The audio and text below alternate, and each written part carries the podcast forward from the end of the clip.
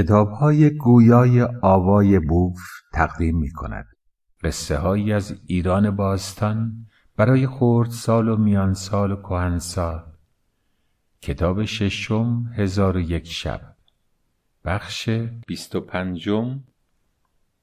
سلام خدمت دوستان عزیزم. امیدوارم شاد و تندرست باشید و آماده شنیدن بخش دیگری از قصه. قبل از اینکه قصه رو شروع کنم خدمتتون عرض کنم که فروید یکی از اساتید و بزرگان روانشناسی و بنیانگذار مکتب روانشناسی تحلیلیه که یکی از مکاتب روانشناسیه.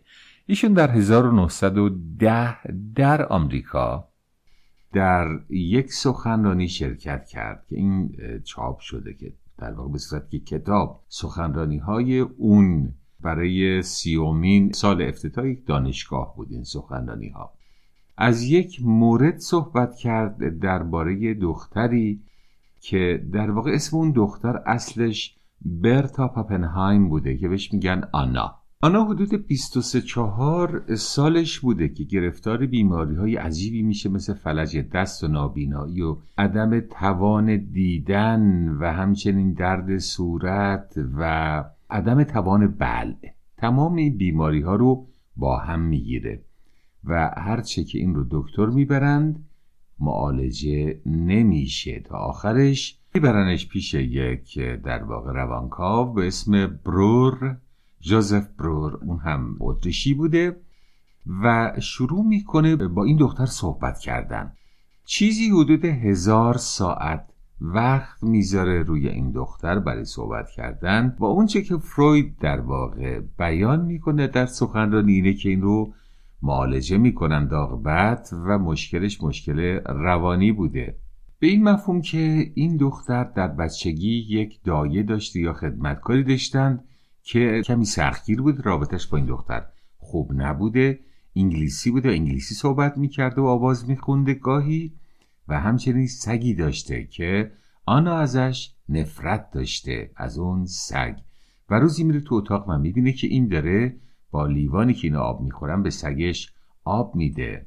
این که مال دوره بچگی و اما در دوره بزرگی آنا پدرش مریض بوده و در واقع با مادرش تقسیم کرده بودن زمان مراقبت از پدر رو در کنار تخت بیمار که تب داشته و قرار بوده پزشکی از وین برای عمل جراحی این پدر بیاد و روزی آنا کنار تخت پدر نشسته دستشو انداخته دستشو روی دسته صندلی و تقریبا حالت نیمه خواب در عین حال گویا یک چیزهایی هم می‌دیده نه واقعی بلکه در خیال خودش و اون این که یک مار سیاه حمله کرده. حالا این مار رو قبلا چند وقت پیش توی پشت خونشون در واقع توی مزرعه دیده بوده. می‌بینه که مار حمله کرده و این نمی‌تونه از خودش دفاع کنه به دستش نگاه می‌کنه می‌بینه که انگشتاش هر کدوم به شکل مار شدن. سعی می‌کنه مار رو برونه از خودش اما دستش چون خواب رفته بوده. روی دسته صندلی نمی‌تونسته تکونش بده در عین حال. پدرش آروم ازش می‌پرسه ساعت چند آنا که تحت تاثیر این حالت ها اشک به چشمش اومده بوده. نگاه می‌کنه و ساعت رو درست نمی‌بینه و به خودش میگه من کور شدم من فلج شدم و از اون به بعد بلعیدن آب و غذا براش دشوار میشه. نتیجه ای که برور می‌گیره در تلاشی که می‌کنه فروید در کنارش البته به عنوان شاید حالا یک کمک. نتیجه که می‌گیره اینه. که نفرتی که این دختر از اون مستخدمه دوره کودکیش داشته با دیدن اون مار در پشت خونه با هم یکی میشه و اون مار میشه سمبل اون زن و چون اون مار داشته حمله می‌کرده و این تشنش بوده نمی‌تونسته حالا آب نمی‌خوره. بل براش مشکل میشه. چرا؟ چون اون زن با لیوان خونه به سگشون آب داده بود. تا با هم گره می‌خوره در ذهن این و باعث میشه که نوشیدن و قورت دادن براش دشوار بشه. تحلیل دیگری که فروید داره اینه که این دختر دوست داشته مثل دخترهای دیگر آزاد باشه بیرون بره اما وظیفه اخلاقی وادارش می‌کرده در کنار مادر از پدر مراقبت کنه و این محدود بودن یعنی خواستن و نتوانستن راه حلش فلج شدن و واماندگی بوده تا چون نمی‌تونسته پدر رو رها کنه الا اینکه فلج شه.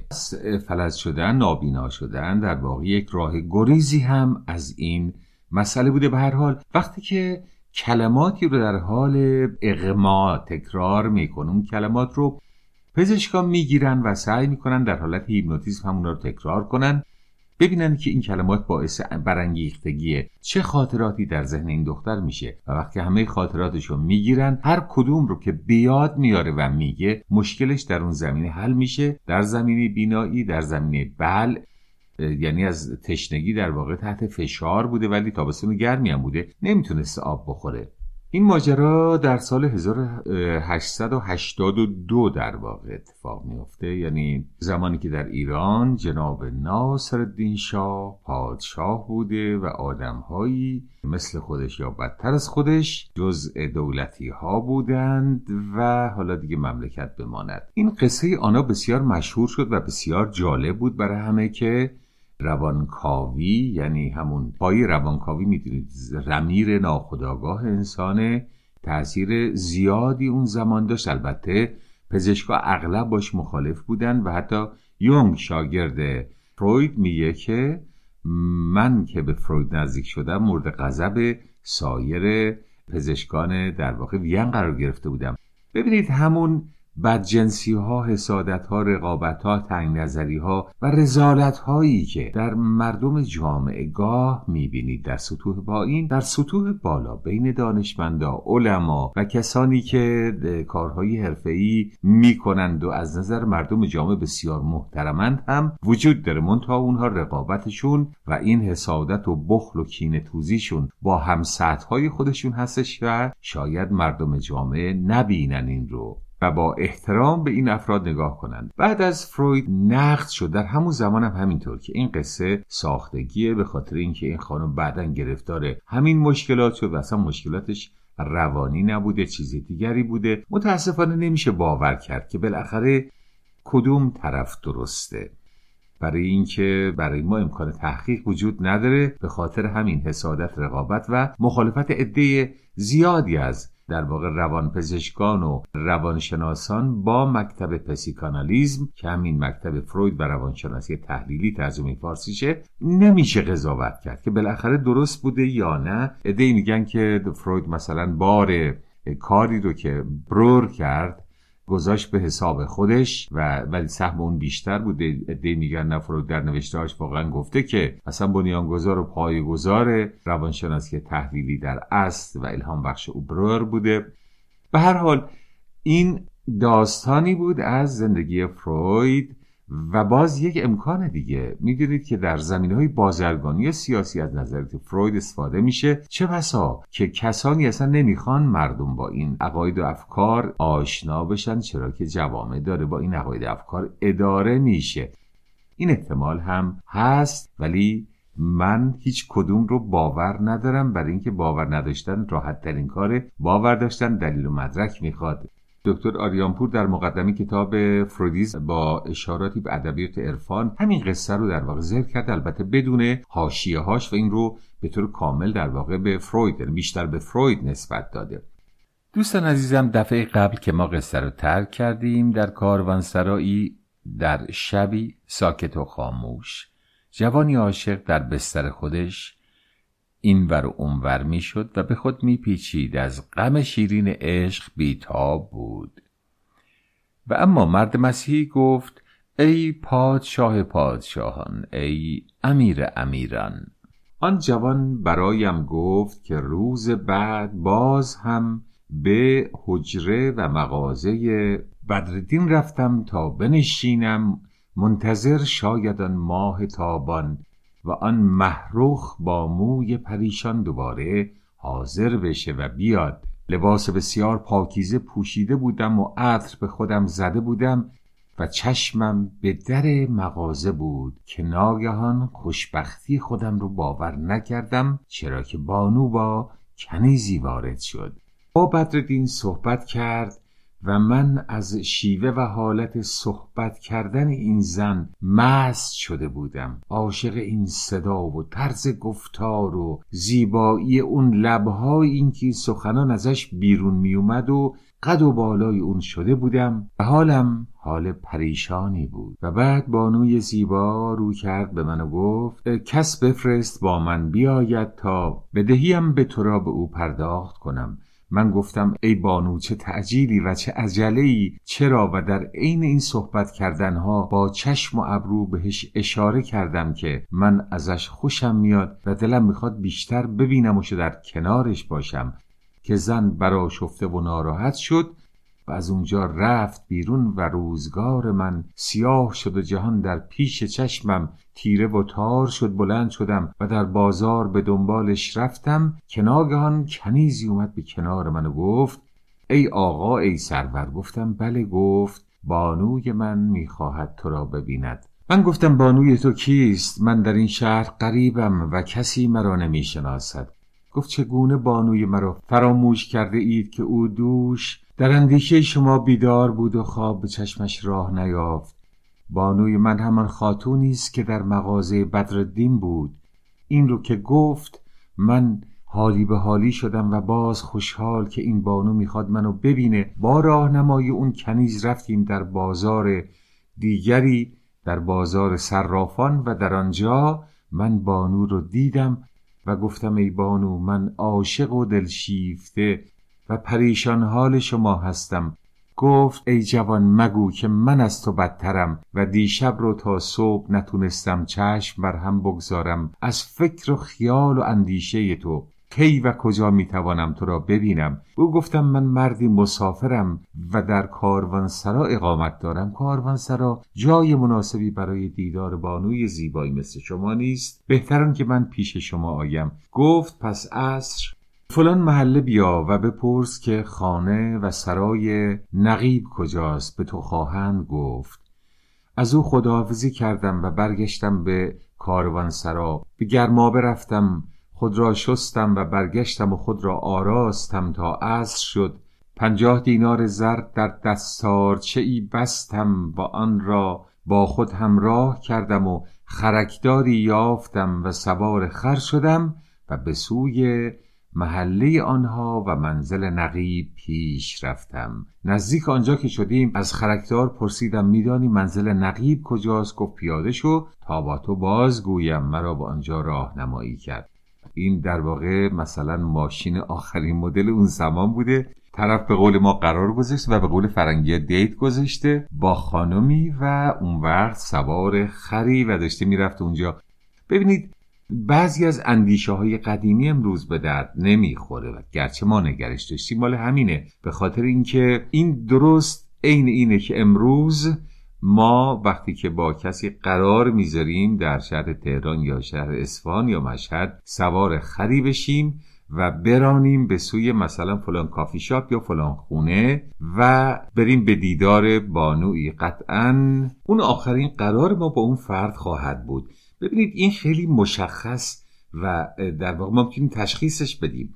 اما خیلی چیزها که در قالب سنت بندی میشه به ما می‌رسه. عینا اجرا می‌کنیم بدون اینکه مثل این مورد به شاید نادرستیش پی ببریم.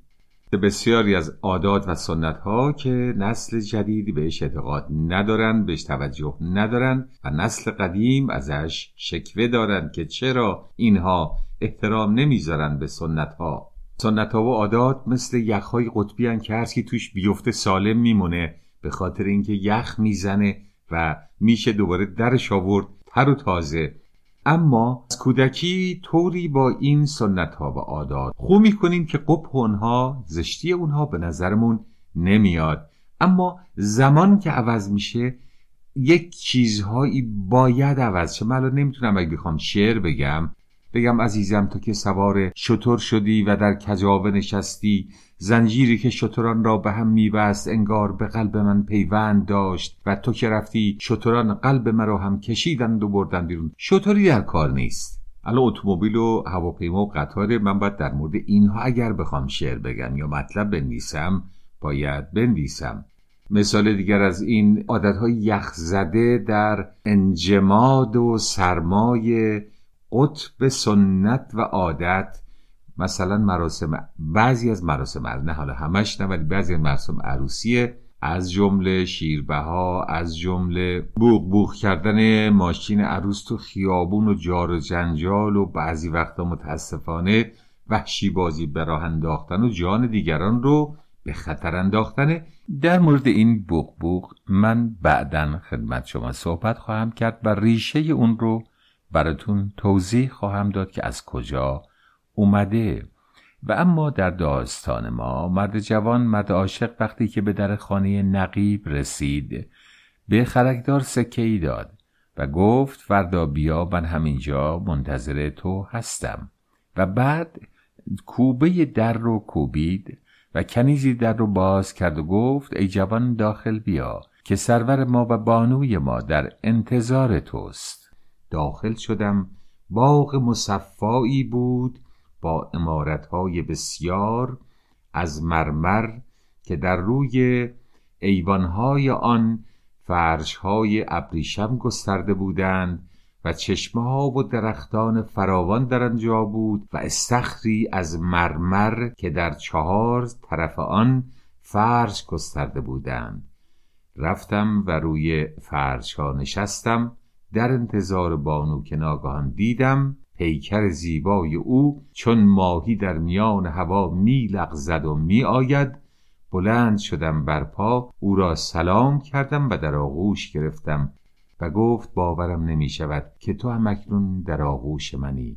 و حالا منم مجبورم بخشی از کتاب رو در اینجا سانسور کنم که اینها چه گفتند و چه کردند. و اما نشستیم در آنجا تعام آوردند شراب آوردند. خوردیم و نوشیدیم و گفتیم و خندیدیم. من گرفتار حوج بودم و کمتر سخن می گفتم اما آن نازنین یک ریز سخن می گفت و من خیره بر لبهای زیبای او که این کلمات شیرین از آن بیرون می‌زد.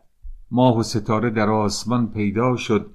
و ماه من در کنارم در کنار آب و می ناب و ما بیگانه با خواب. به هر حال پاسی از شب گذشت. با هم به بستر شدیم و سرانجام خوابیدیم. صبح وقتی از خواب برخواستم آن کیسه زر پنجاه دینار زر رو آن کیسه زر در زیر بالین او گذاشتم. طوری که متوجه نشود. و چاشتی خوردم و عزم بیرون رفتن کردم. عزم یعنی اراده و خواستن بیرون رفتن کردم. در من آویخت. یعنی در من آویزون شد منو بغل کرد. در من آویخت و گفت ای امید زندگانی آیا می توانم که باز به دیدار تو خرسند و دلشاد و امیدوار باشم؟ گفتم اگر خاتون اجازت فرماید عصر امروز خدمت خواهم رسید. به بازار رفتم به کارهایم رسیدگی کردم و بعد به گرمابه رفتم و لباسی زیباتر از لباس روز پیش برتن کردم و عطر و گلاب به خود زدم و خلکدار به در کاروان سرای آمد و سواره تا سرای نقیب رفتم و دلدار من در انتظار من بود و چشم من به جمال نورانی و پاک و زیبای او منور شد. حالا این داستان همچنان ادامه داره و هر شب این آقای جوون عاشق میره به دیدار این بانو. هر بار هم کیسه ای زر زیر بالین می‌گذاره و میاد و باز همچنان مشغول جمع کردن طلبهای خودش میشه. روزگار به شادی و شادمانی بین دو عاشق داره. میگذره. دنیا به کام این جوان و اون بانو داره پیش میره. دیشب که بخشی از قصه رو خدمتون گفتم. جوان رو در کاروانسرایی بیدار در بستر در شهر مصر تنها گذاشتیم و امشب جوان رو در یکی از شبهایی که بادگساری کرده و در کنار معشوق آرمیده تنها می‌ذاریم تا دنبالی قصه رو در شب بعد براتون و در بخش بعد براتون عرض کنم. روز و روزگار شما خوش. همه شما رو به خدای بزرگ می سپارم. آقای